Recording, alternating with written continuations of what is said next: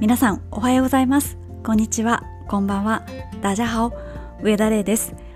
ランナーのためのインスタグラム連動型ポッドキャストランニングチャンネル第74回になります。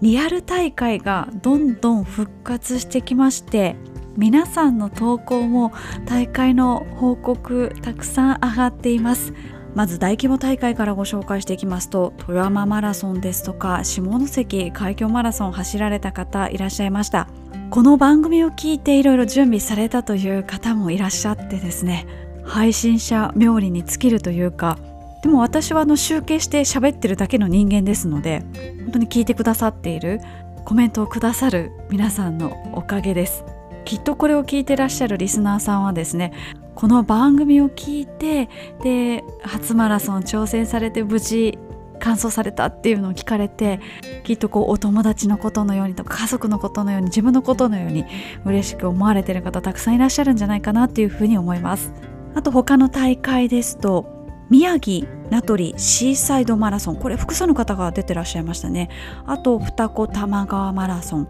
加古川松風ハーフマラソン。丸尾マラソンなどなど。まあ、小規模な大会は比較的前から再開の動きはありましたけれども、まあ、そういうローカル大会と大規模大会組み合わせて挑戦したり楽しんでらっしゃる方が多いなっていうような印象を受けました。もちろんオンラインマラソン楽しんでらっしゃる方もたくさんいらっしゃいますけれどもリアル大会の雰囲気ってやっぱり独特ですよね。それでそれが戻ってきたってなるとなんか思わず「ただいま」って言いたくなるようなそんな気持ちになります。あとはですね海外台湾に駐在されている方でご自身が勤めてらっしゃる日本企業がスポンサーになられた大会で年代別1位になられたっていうことできっとスポンサーでいらっしゃったら社員の方もたくさんいらっしゃってるでしょうからすごい盛り上がったに違いないだろうなっていうふうに思います。さてこのような形でこの番組の冒頭ではランニングチャンネルのハッシュタグがついたインスタグラムの投稿をご紹介しておりますが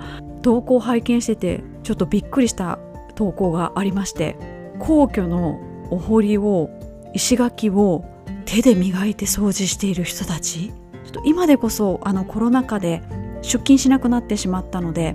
なかなか皇居ランはしてないんですけれどもそれでも以前皇居欄かなりやってたのでもう何百周とやってると思うんですが石垣の面って初めて見ました、まあ、言われてみればというか見てみればそらメンテしないとあんな綺麗なの保てないよなっていうふうには思ったりはするんですけれどもでも他のお城でもきっとこういうことされてるんでしょうね。いや大変なお仕事だなっていうふうに思いました。まランニングにはいい季節ということで皆さん続々とランニングチャンネルのハッシュタグをつけて投稿してくださっています。こちらの投稿はすでに1万5000件を超えております。私は必ずいいねしに行くようにしてるんですけれども私がいいねしに行くとですね、まあ、ちょっとですねあの覗き見じゃないですけれどもどういう方が他にいいねされてるのかななんて見たりすると結構リスナーさんがいいねされてたりするのでもしかするとランニングチャンネルのハッシュタグをつけて投稿してくださってるリスナーさん同士で何て言うんですか？いいねのループというかいいねのキャッチボールというかそういういい循環が生まれてるのじゃないかしらとそういうのが起こってたらすごい嬉しいなっていうふうに思いまして一人でスマホを見ながらニタニタしておりました。ということで皆さんもぜひ投稿してみてください。以上今週のリスナーさんでした。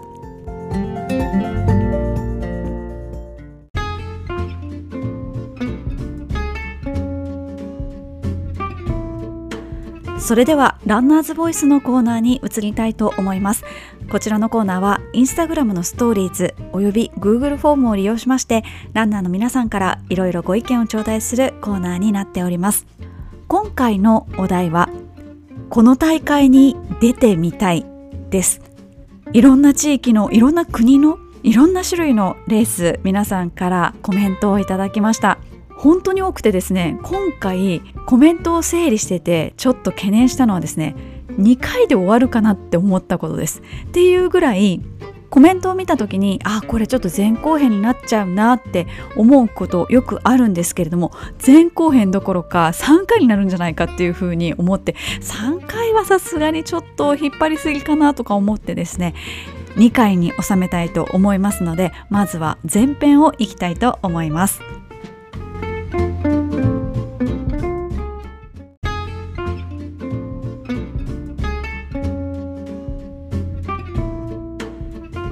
お届けする前編では国内の一般的なマラソン大会をご紹介していきたいと思うんですけれども一番コメントが多かったのはやはりこの大会です。東京マラソンです。とても人気がある。それゆえなかなか当たらないっていうのがですねやはり皆さんが出たいと思われる理由でして何人もの方がですね何回落選しているか分かりません。何年連続で落選しているか覚えていませんというようなコメントをいただいています。そういう方でもですね続けてエントリーしていれば必ずチャンスはやってくるということでこんなエピソードもご紹介したいと思います。出てみたいのは東京マラソンです。マラソンを始めた頃から毎年抽選に申し込んでいましたが全く当たらず9年連続落選。いつになっても出ることができない私にとって東京は夢の大会です。そんな状況で今年の春に東京マラソンのバーチャル大会があったのですが特典に東京マラソン2021の出走権がありそれ目当てにオンラインで参加したところなんと当選しました。しかしコロナ禍10月の大会は中止かと思っていたら3月に延期ということで来年3月に憧れの東京を走れそうです。まあコロナでまたどうなるか分かりませんが走れることを信じて練習していきますということでおめでとうございます。9年連続落選でその後バーチャル大会での当選。私の周りではこのバーチャル大会で当たったっていう人ほとんど聞いてないのですごい狭き門なんじゃないかなっていうふうに思います。何かの記事でですね東京マラソンのオンライン大会がすごく成功しているみたいな記事を拝見しましていやそりゃ商品に出走権がついてるからみんな応募してるんだよっていうふうに私はその記事を読みながらですねずるいなというふうに思ったんですけれども東京マラソンを当てるためにですね皆さんいろんな努力というか工夫をされていていろんな都市伝説があるんですけれども実際のところはわからないですよ。こんなことすれば倍率が良くなるんじゃないか当たるんじゃないかっていうことで例えばボランティア大会のボランティアですね。東京マラソンの大会のボランティアをするとかですね。申告タイムをあえて遅く書くとかですね。あとは登録の住所を実家にする。その地方から出てきた方が東京でお金を落とすのでっていうので地方の方の方が当たるんじゃないかみたいな都市伝説があって実家の方で登録するとか日本に住んでらっしゃる外国人の方は外国の実家を登録するその方が当たりやすいみたいな都市伝説があったりします。本当皆さんあの手この手で東京マラソンに申し込まれてるんですけれども東京マラソンもちろんスポンサー枠もあるんですけれども東京マラソンのスポンサーになってる会社の社員の方に聞いたことがあるんですが、まあ、その枠を社内抽選で決めるっていうその会社そうだったらしいんですけれどもその倍率の方が一般の抽選よりも高いというふうに聞きましたあと私もですねよく例えばガーミンさんとか味の素さんとかからサポートを受けてるのでなんか枠ないんですか？聞かれるんですけれども私そんな枠一回も聞いたことないですね。ということであの手この手を使って皆さん東京マラソンに出たいっていう感じなんですけれども本当のところはどうなのかわからないです。他の方もですね今年の春から東京に転勤したのでせっかくなら10倍とも言われる倍率はくじ運の悪い自分には厳しいので日頃の行いを良くしなきゃということで出たい大会東京マラソン上げてくださっていますいやもう信じて応募し続けるしかないですよねそんな東京マラソンに出たい理由としては他の方のコメントをご紹介しますと賑やかで楽しそう起伏も少なそうでタイムも期待できそう。芸能人とか有名な人に会えそう。かっこミーハーです。なんかいろいろ楽しそうなので倍率高いのもなんだか燃えますということでもう時効なので喋っていいかなっていうふうに思うんですけれども一番直近で一般の方が出れる東京マラソン最終的にはそれが中止にコロナで中止になってしまったんですけれどもその東京マラソンにはですねちょっと私はあるテレビ局のお仕事で芸能人の方をですねサポートする係として走る予定でした、まあ、1人の方に対して3人とか4人つくんですけれども、まあ、そういう意味ではテレビ枠はやっぱ強いですよね。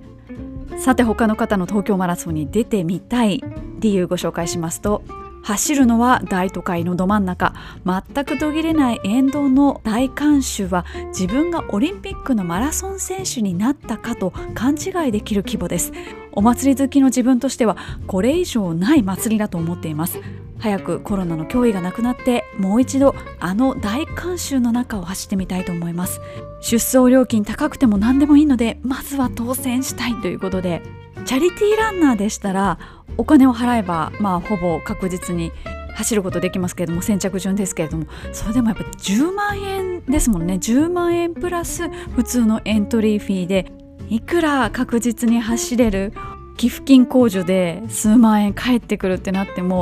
やっぱり10万円近く払うことを考えたら海外旅行行けちゃいそうじゃん？みたいな。ちょっといろんなものが頭をよぎってしまってなかなか10万円は出せないっていうのが実際のところですよね。他の方もですねやはり東京の行動をゆっくりとファンランしたいですということで。確かに東京のど真ん中しかも車道を走るっていうのはすごい感動しますね。私は特に車の運転ができないので普段の生活から考えてもなかなかその真ん中走るってことがないので本当に感動するというかなんかいろんな感情が込み上げてきました。そして東京マラソンはですね道が東京の都心は綺麗なんですよね。時々地方の大会なんかでは幹線道路だと轍が目立ったりとかちょっとボコボコしていたりっていうところがあるんですけども東京マラソンはほとんどそういうところは感じないです。でランナーでなくともボランティアも、まあ、コース側に入るわけですけれども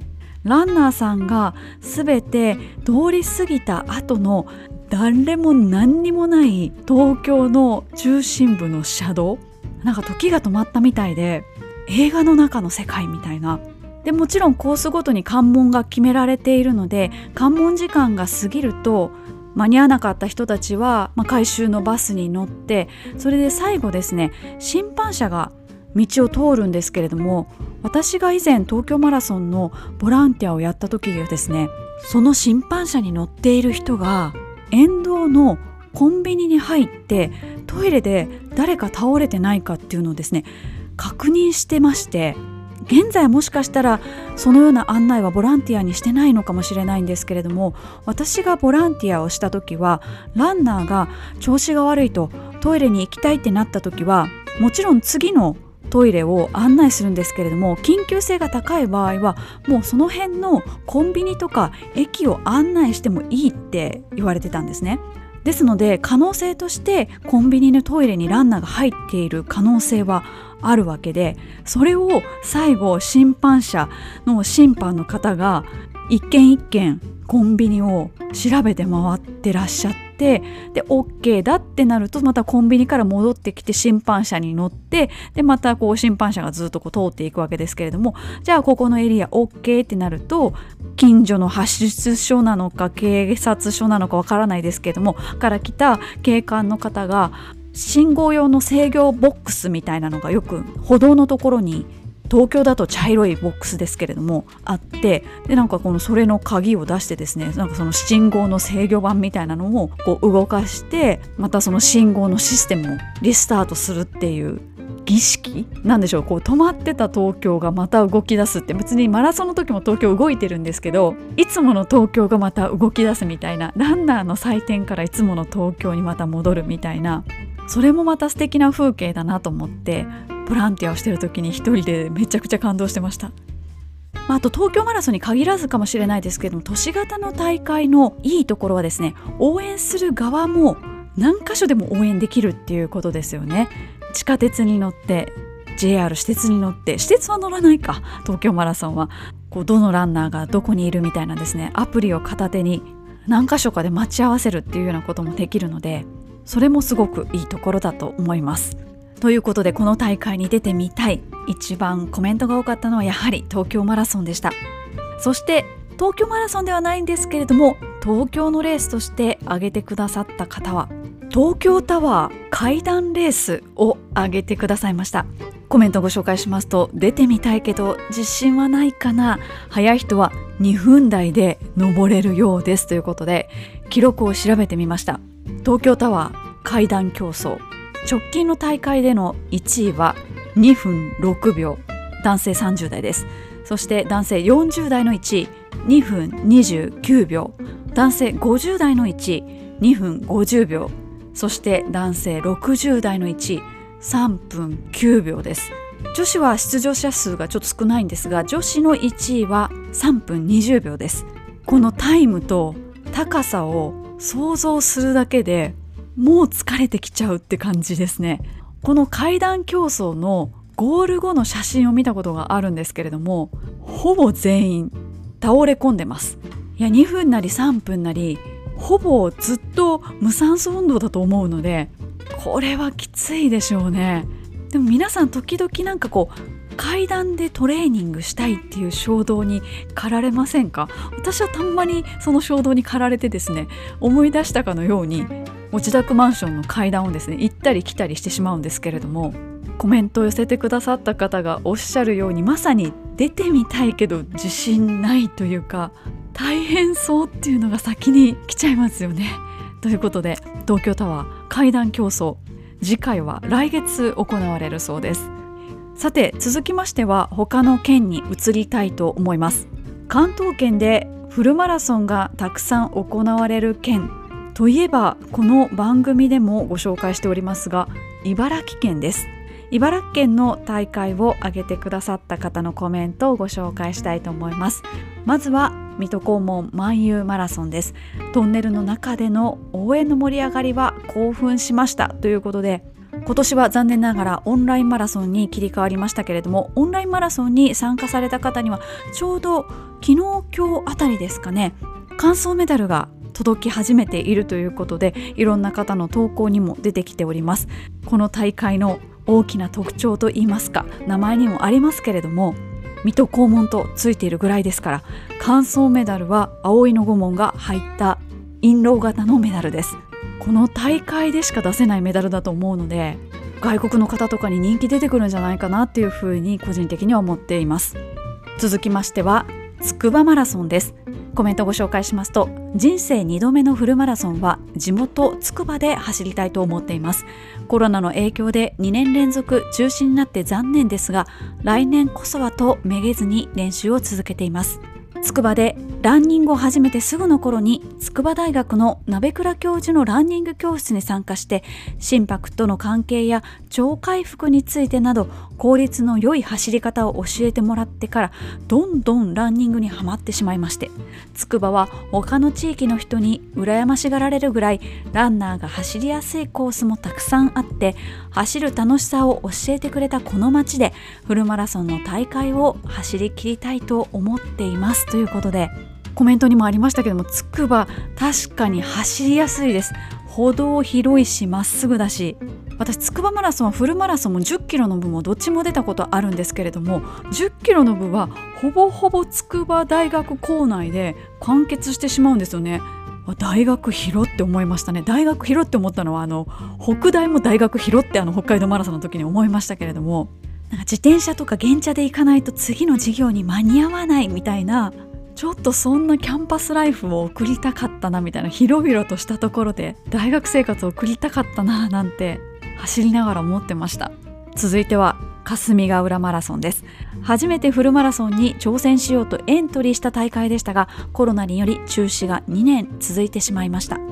来年は開催予定となっているので必ず申し込んで走りたいと思っています。ということで霞ヶ浦マラソンは例年でしたら4月に行われる大会なので4月になるともう結構天気が不安定になってくるのですごい暑かったりすごい寒かったりすごい雨が降ったりとかですね結構天気に翻弄される大会でしてでももう4月っていうともうあの本州の方ではもうシーズン本当に最後の最後なので最後の最後に望みをかけたいとかですね最後気持ちよくシーズンを終えたいっていうようなランナーの気持ちがひしひし伝わってくる大会です。さて茨城県のフルマラソンをご紹介してきたんですけれども茨城県には5つフルマラソンがあるんですね。で次ご紹介するコメントを拝見してあこれぜひちゃんとやればいいのにって思ったんですけれどもこの5つの大会をですね茨城マラソングランドスラムと名付けてコメントをくださった方がいらっしゃいました。マラソン大国茨城県民ランナーならおそらく誰もが制覇したいと思っていることと思います。シーズンインの10月水戸黄門万有マラソン11月つくばマラソン1月勝田全国マラソン3月古賀花桃マラソン4月霞ヶ浦マラソン。これをワンシーズンで制覇。かっこ欲を言えば全てサブ4してみたい。で欲張りすぎですかね？というコメントをいただいたんですけれども。いや全然欲張りじゃないと思います。いや本当にこれ茨城マラソングランドスラムってやればいいのにって思いますね。多分主催とか運営母体が違うのでなかなか協力するの難しいかもしれないですけれども茨城県がこれ全国に誇れることだと思うので5つもフルマラソンがあるっていうのは。マラソン大国としてガンガンアピールしていったらいいんじゃないかなっていうふうに思います。水戸黄門万有マラソンの運営とかねやってる方に言ってみようかななんて思ってます。なんかそういうルートないですかね。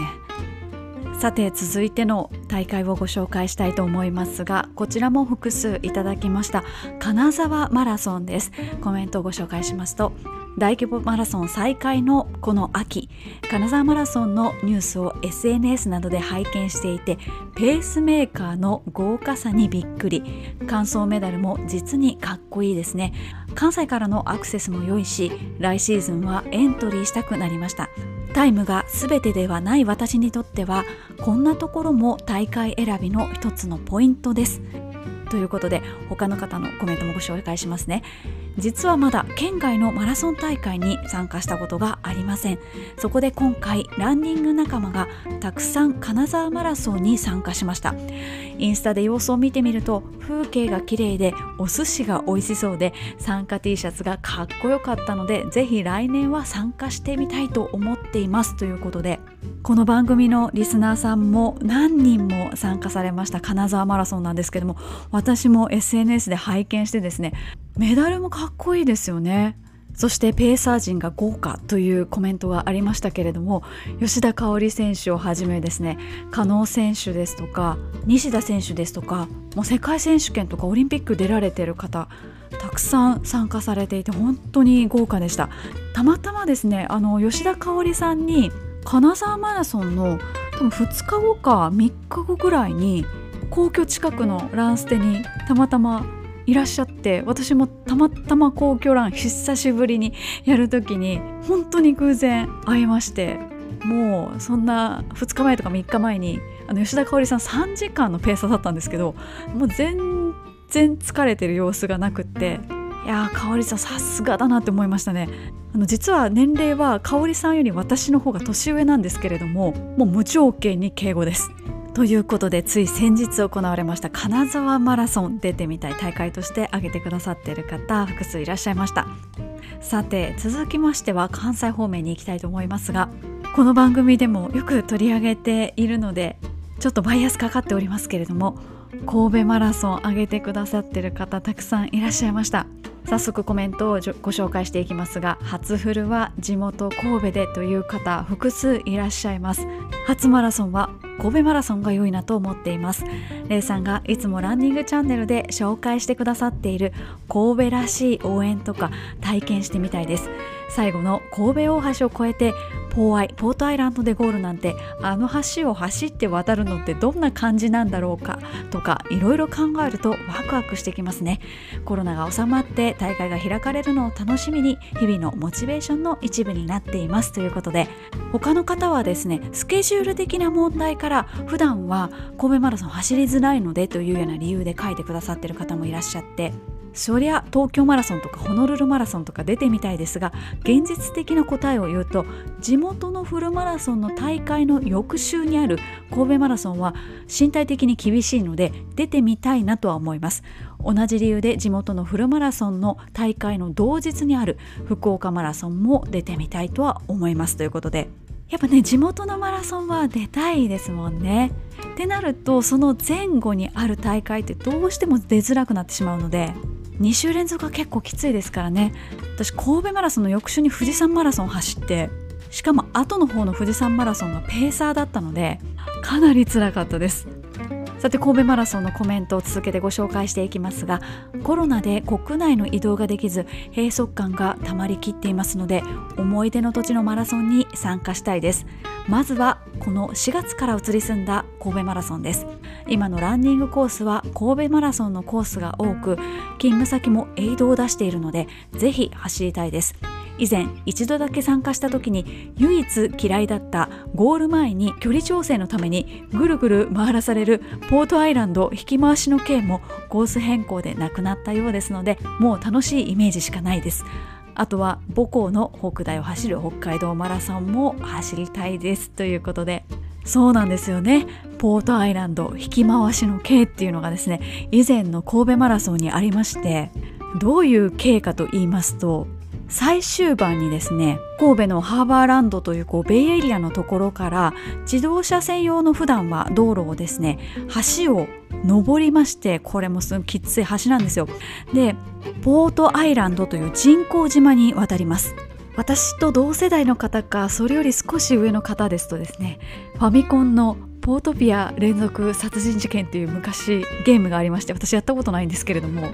ポートアイランドといえばなんかそのゲームが思い浮かぶんですけれども。でその人工島に渡ってゴールなんですけれども距離の調整のためにその島内をですね昔は結構な距離走らされたんですね。で何がいけないかっていうとその橋を走っている時にゴール地点のアナウンスがめちゃくちゃもう聞こえてくるんですよ。ゴール地点が島に降りてわりかしすぐのところなのでなんか誰々さんゴールみたいなお疲れ様でしたみたいなのがめちゃめちゃ聞こえてくるんですけれども実際ランナーはその島に降り立ってからですね数キロその島を走らないとですね実際その場所に行けないのですごい心理的につらかったんですよね。なのでコースが変更されて、ま、島に渡ってすぐっていうわけじゃないんですけど動線的にはまあこれ最短だろうなっていうような、まあ、12キロあると思うんですけれどもそういうコース取りに変わりました。という感じであのランナーの要望には比較的柔軟に対応してくれる大会じゃないかなという私ちょっと変にバイアスかかってるのでちょっと冷静に判断できないんですけれどもそんな大会だと思います。そして同じ兵庫県の大会挙げてくださった方もいらっしゃいます。姫路城マラソンです。子供の頃にやった姫路城のジグソーパズル。すごくかっこよくてパズルも夢中になってやって壁に飾ってずっと見ていた姫路城。その姫路城を見ながら走りたいですねということで国宝姫路城本当に美しいですしその姫路のその街の作りが姫路駅を降りるともう真正面にドーンと姫路城があるんですよね。もうお城が主役っていうのが姫路の特徴です。そしてお城の近くからスタートしてお城に帰ってくるっていうコース、まあ、姫路城の周辺はもちろん結構都会なんですけれどもそこからどんどん北上して折り返して帰ってくるんですけど北の方は結構畑とか田んぼとかが多くて田舎の風景なんですよね。なのでそういうふうにこう都会から田舎の風景に変わっていくっていう景色の移り変わりも結構姫路城マラソンは面白いなっていうところとこれは勝手な持論なんですけれども祭りが盛り上がる街はマラソンも盛り上がるっていう法則をですね私は勝手に信じておりまして姫路はですね祭りがすごいんですよね。なので市民の方の応援の一人一人の熱量がかなり大きい気がします。ちなみに姫路城マラソンの参加賞にはですね姫路城の配管券がついてきます。結構期限長かったと思います。続いては同じ兵庫県から三方残酷マラソン全国大会です。会社の上司の紹介で知りました。兵庫県上町で行われる大会です。高低差400メートルを周回するうねりのある24キロのハードコースで地元の学生や住民総出で大会を盛り上げてくれるそうです。大会名も残酷とインパクトがあってそしてなぜ全国大会なのか。いつか出てみたいですということで先ほど茨城県でご紹介した勝田全国マラソンも全国マラソンなんですよね。全国大会と名の付く謎はですね未だにわからないんですがいつか解明したいと思います。さて続きましては県を移動しまして京都府から京都マラソンです。コメントご紹介しますと25年ほど前の学生時代に住んでいたので記録を気にせずゆっくりと走って京都の街の雰囲気を楽しみたいです。当時は喫煙者で運動とは無縁だったため自らきつい思いをして京都の街を走るランナーさんを随分と既得な人たちだと思っていましたけれども。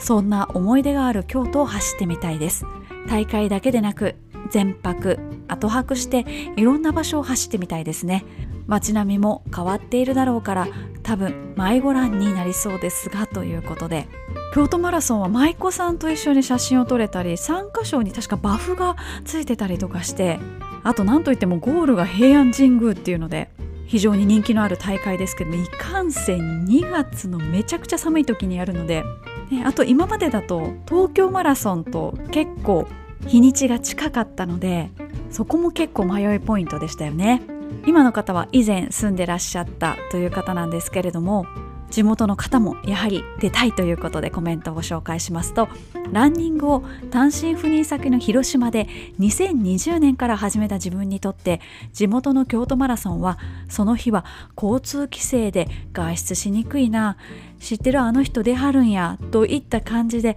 全く興味のないというか自分には縁遠い存在でした。ただランニングを始めた今となっては来年もオンラインが確定しているので出たくても出れないどうしても出てみたい大会です。ということでってなると再来年ですかね。でも再来年まで待つの結構遠いですよね。でも大規模大会で2022年の大会もオンラインになるっていうのは結構早い決断ですよね。しかも京都のような観光都市ですとどちらかというと大会を開催したいっていう意向の方が強いんじゃないかなというふうに思ったんですけれどももうオンライン確定なんですね。さてその他関西方面の大会をご紹介しますとまずは滋賀県。かっ飛びいぶきです。滋賀県の伊吹山で夏に行われている大会で日差しを避ける場所もなくバーチカルのように上りしかないコースなので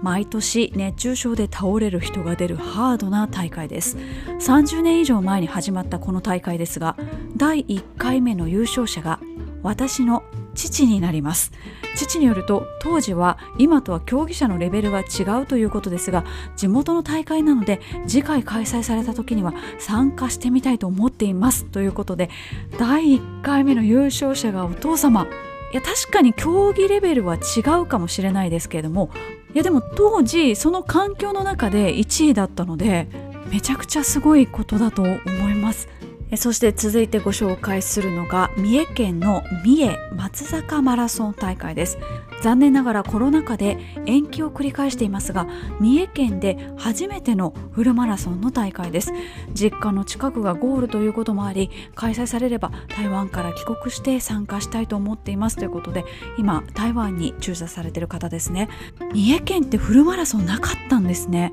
全日本大学駅伝三重県で行われてますしあと三重県で有名な大会だとお伊勢さんマラソンとかがあるのでてっきりフルマラソンもあると思っていたらなかったんですね。正直知らなかったです。ということで関西方面の大会をご紹介してきましたが次はですね九州に飛びます。九州の大会は2つ集中しました。まず1つ目は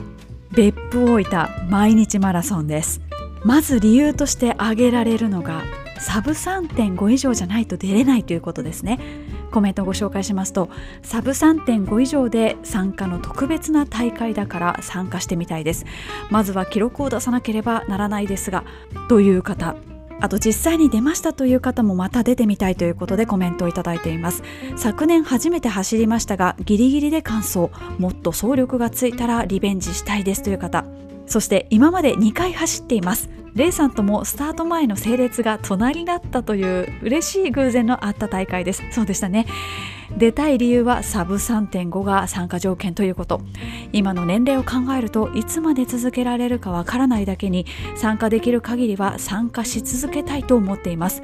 今までは先着だったのが2022年はカテゴリー4が抽選になって落選してしまいました。倍率は2倍なかったようなので残念で仕方ありません。2023年は先着か抽選か分かりませんが今年も金沢でサブ3.5を達成できたので忘れずにエントリー参加できたらと思っていますということで別府大分毎日マラソンは早いタイムからカテゴリー1カテゴリー2カテゴリー3そしてカテゴリー4とあるんですけどもこのカテゴリー4が3時間から3時間半までの人でここのカテゴリーだけ今までは先着順だったんですね。これが今年の大会は抽選になりました。で先着だった頃はですねこの先着に滑り込むことをゼロ時間門というふうに呼んでいましてまずスタートに立てるか立てないかというところですね。そのランネットにアクセスするのですね。家からいろんなパソコン使ったりとかですね。スマホも何台も家族から借りるとかいろんなことしてエントリーしてたのがすごい懐かしいなっていうふうに思います。私もこれまで別府大分は2回走ったことがあるんですけれども1回目は3時間24分ぐらいかかってしまってで3時間半切れれば次の年の出場権も得られるわけですよ、まあ、先着順でかかたなきゃいけないっていうところはあるんですけれどもなので最後最後の最後3時間半に間に合うか間に合わないかっていう人は本当に沿道の方も分かってらっしゃるんですよ。3時間切れたらまた来年来れるっていうのが分かってらっしゃるのでもう最後の方の応援は本当に心強くってこのまま行ったら3時間半切れるぞみたいな来年もまた来てよみたいな来年も出場しようぜみたいなことですごい励ましてくださって本当にすごいすがしい気持ちになるっていうかもう体力的にはもう全然ダメで歩けるんだったら今でも歩きたいっていう風に思うぐらい辛いんですけどもう長く続いてる大会なので本当に沿道の皆さんもランナーのことが分かってらっしゃるのでやっぱすごい成熟した大会だなっていうのを走ってみて改めて感じましたね。さて次九州からご紹介する大会なんですけれども打って変わってと言いますかエイドがすごいあの大会です。指宿菜の花マラソンです。コメントをまずご紹介します。上りが多めのコース設定もチャレンジ欲を駆り立てられるのですが北海道に住む私にとってはありえない1月に菜の花を見ながらのランに憧れているからです。来年の開催はオンラインになってしまったようですがリアル大会が開かれるようになったら出てみたいです。体が気温についていけるか不安ではありますがということで例年ですとこの指宿菜の花マラソンは1月のお正月明け次のだから、えっと、成人の日とかがあるところらへんですね。に行われるんですけれども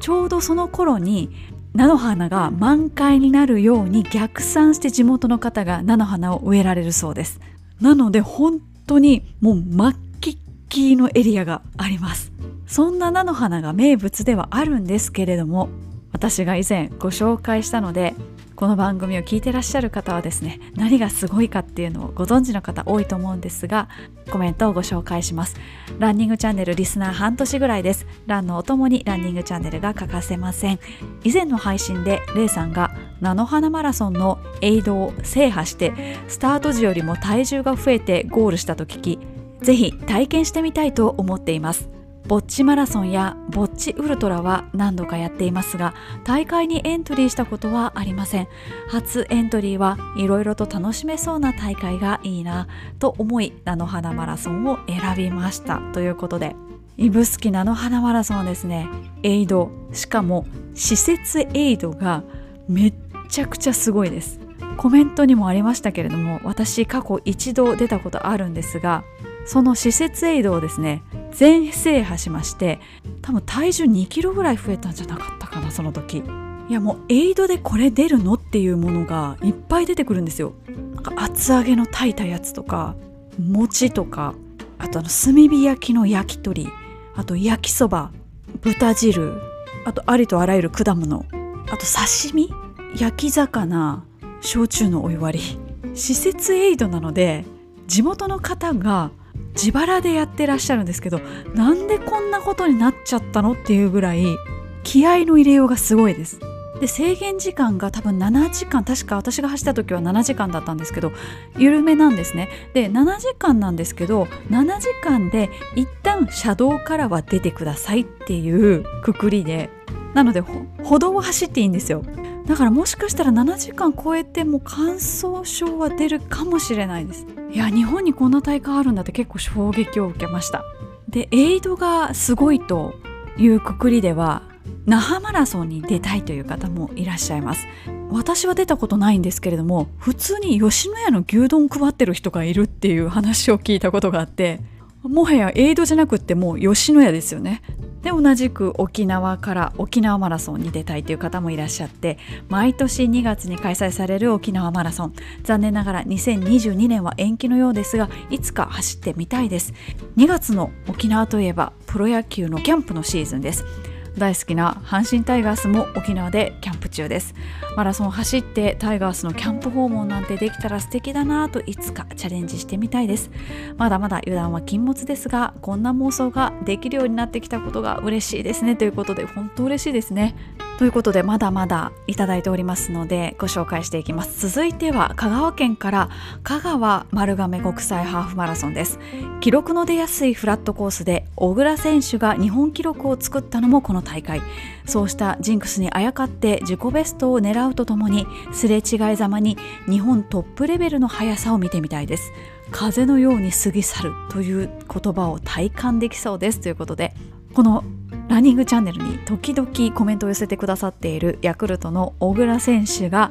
日本記録を出した大会であります。そんな小倉選手なんですけども最近お子さんが生まれましてこの輪を借りてですがおめでとうございます。続いての大会は乗鞍天空マラソンです。国内のフルマラソンで最も標高の高いロードを走る大会です。コメントをご紹介しますと最初は42キロ走るだけでやっとでしたが坂で苦しむ自分が好きだったりするので奈良マラソンや掛川新茶マラソンに参加。高原坂ということで妻恋キャベツマラソンかっこハーフですがほぼ上りか下りのみ参加賞と町長の挨拶が素晴らしいなど参加しましたが次は乗鞍天空マラソンで国内最高標高を極めたいなと思っています。残念ながら開催中止が続きましたが再開されたらぜひ参加したいですということでこちらのマラソン写真を見ましたら雪がガンガン積もってます。あの壁みたいになってます。でコースはですね1500メートルぐらいのところをスタートして2600メートルまで行きます。そして下ってくるというような形ですね。私は標高の高い大会だと台湾で、えっと、3000メートルをちょっと超えるぐらいのマラソンを走ったことあるんですけどそれも確か1500メートルぐらいから始まって3000メートルまで上がるんですけれどももう3000メートル超えてくると天候がちょっと崩れてくると吹きさらしの場所はもう本当にめちゃくちゃ寒くって、まあ、私は日本人なのでまだ寒さそこそこ大丈夫なんですけど台湾の方はね普段暑いところで皆さんずっと過ごしてますからもう唇紫になってましたよね。いやなので今標高高いところのマラソンってあんまりこう走る機会多くはないですけども今度走る時あったらちょっと上1枚ぐらいはどっかに入れておいた方がいいなってその時思いました。さて続いてのコメントですが萩岩見空港マラソンを挙げてくださった方がいらっしゃいます。コメントをご紹介しますとこんにちは初めての投稿です。私が出てみたい大会は萩岩見空港マラソンです。日本で唯一現役空港の滑走路を走るマラソン大会だそうです。先月14回目の大会が開催されました。私自身ランニングを始めてまだ2ヶ月くらいで週に23回5キロ30分が精一杯のレベルですが次回開催予定の来年秋までにはもっと長い距離を走ることができるように頑張ってぜひともエントリーしたいと思っています。ということでコメントにもありましたが日本で唯一現役空港の滑走路を走るマラソン大会ということで島根県の益田市にあります空港ですハーフマラソンの部はですねあの一応公認コースを取得していまして実際に滑走路は3キロぐらいですねそのハーフマラソン地走るようになっています。で現役の空港を使うということでどんな風になってんだと思ってこの空港の発着スケジュールを見てみましたところ直近で大会が行われた期日の発着スケジュールはですね午前の10時10分から17時25分までは全く発着がないのでこの間に大会をやってるってことですね。でも空港だとやっぱり安全確認とかゴミとか落ちてたら多分ダメだと思うので7時間滑走路が開くと言っても前後の準備と片付けを入れたらそこそこギリギリなんじゃないかなっていうふうに思います。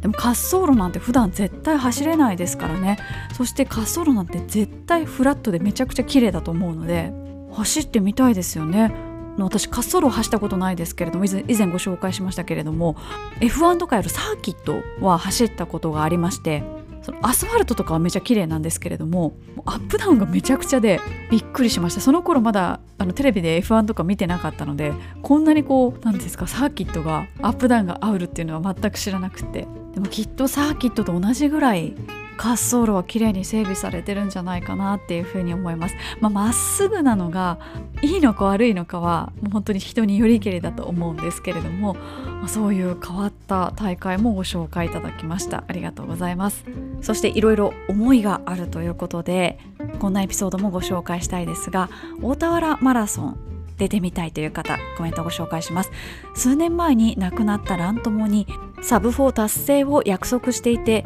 まだ果たせておらずそのラン友が闘病中も参加していた大会のためです。制限時間4時間の大会でしっかり走れることをいつか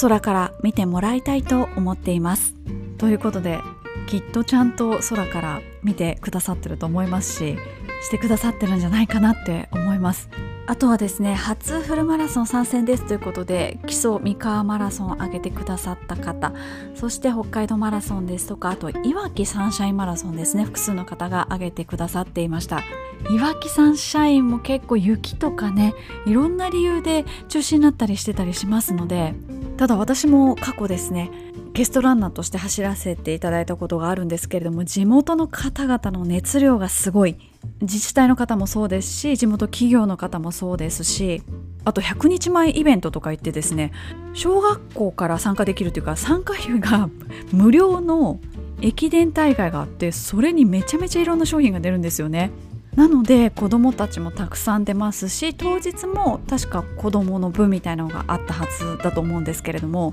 私いわきサンシャインマラソンでびっくりしたのが協賛企業の多さですごい数なんですよね。でそれを事務局の方に聞いたんですけれどもいやーなんかあの小口でいろいろやってくださる企業さんが多いのでっていうふうな返答だったんですがいや小口であってもですよその地元のイベントにお金出したいっていう企業さんがこんなにたくさんいるんだと思ってまあ、ともすればマラソン大会交通規制が入ったりするので煙たがられるって言ったらあれですけれども100%地元の方に支持されてるわけではないのでランナーとしてはちょっと後ろめたさがあったりもするんですけれども本当に地元がすごい熱量を持ってやる気を持って開催されてる大会ってこう参加するランナーの側もそれが伝わってきてまた今度出たいなとかいつか出たいなっていう風になりますよね。そういういい循環ができていけばいいなという風に私も思います。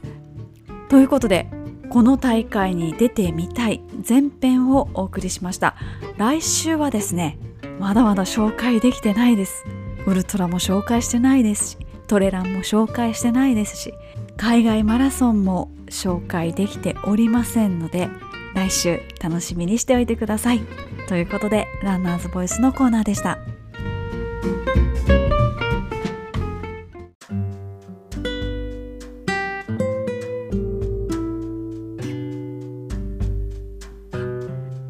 そろそろお別れのお時間が近づいてまいりました、まあ、なかなか大会に出られないとかもともと大会とか出るとかそういう感じじゃなくってただただ楽しむためにランニングをやってるっていう方もあのいらっしゃるとは思うんですけれどもコロナ禍になる前に大会に結構頻繁に出ていた人にとっては大会がこう徐々に戻ってきてるっていうのが実感できて本当に嬉しいですよね。まあ、気抜いちゃいけないですし油断もしちゃいけないんですけどやっぱり状況がひどかった時は大会がいつ再開されるかなんて全く誰も予想できなかったのでけど皆さん信じてエントリーして中止になって返金されてみたいなそういうループだったと思うんですがそういうループからやっと抜け出せる時が近づいてきてるのかなっていう感じですよね。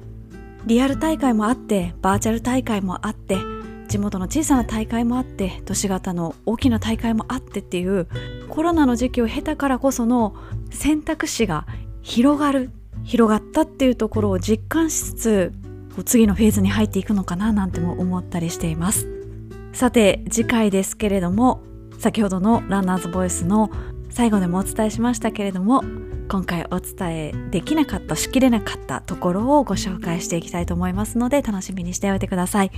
今月ガーミンスポーツのコンペティションやらないんですかっていうお問い合わせいただいてるんですけど今月ちょっとお休みをいただいております。その代わり来月再来月でですね何か企画ものができたらいいなというふうに今考えておりますので